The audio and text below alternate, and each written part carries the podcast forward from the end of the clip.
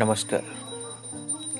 मैं रूपेश सिंह आप लोगों का स्वागत करता हूँ। मित्रों, आज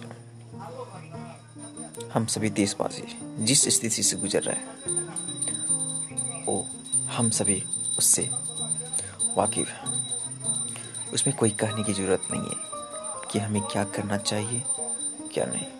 मित्रों आप देख सकते हो कोरोना का हाल। गाँव, शहर, कस्बा, जहाँ देखो, वहाँ आपको केसेस मिलेंगे।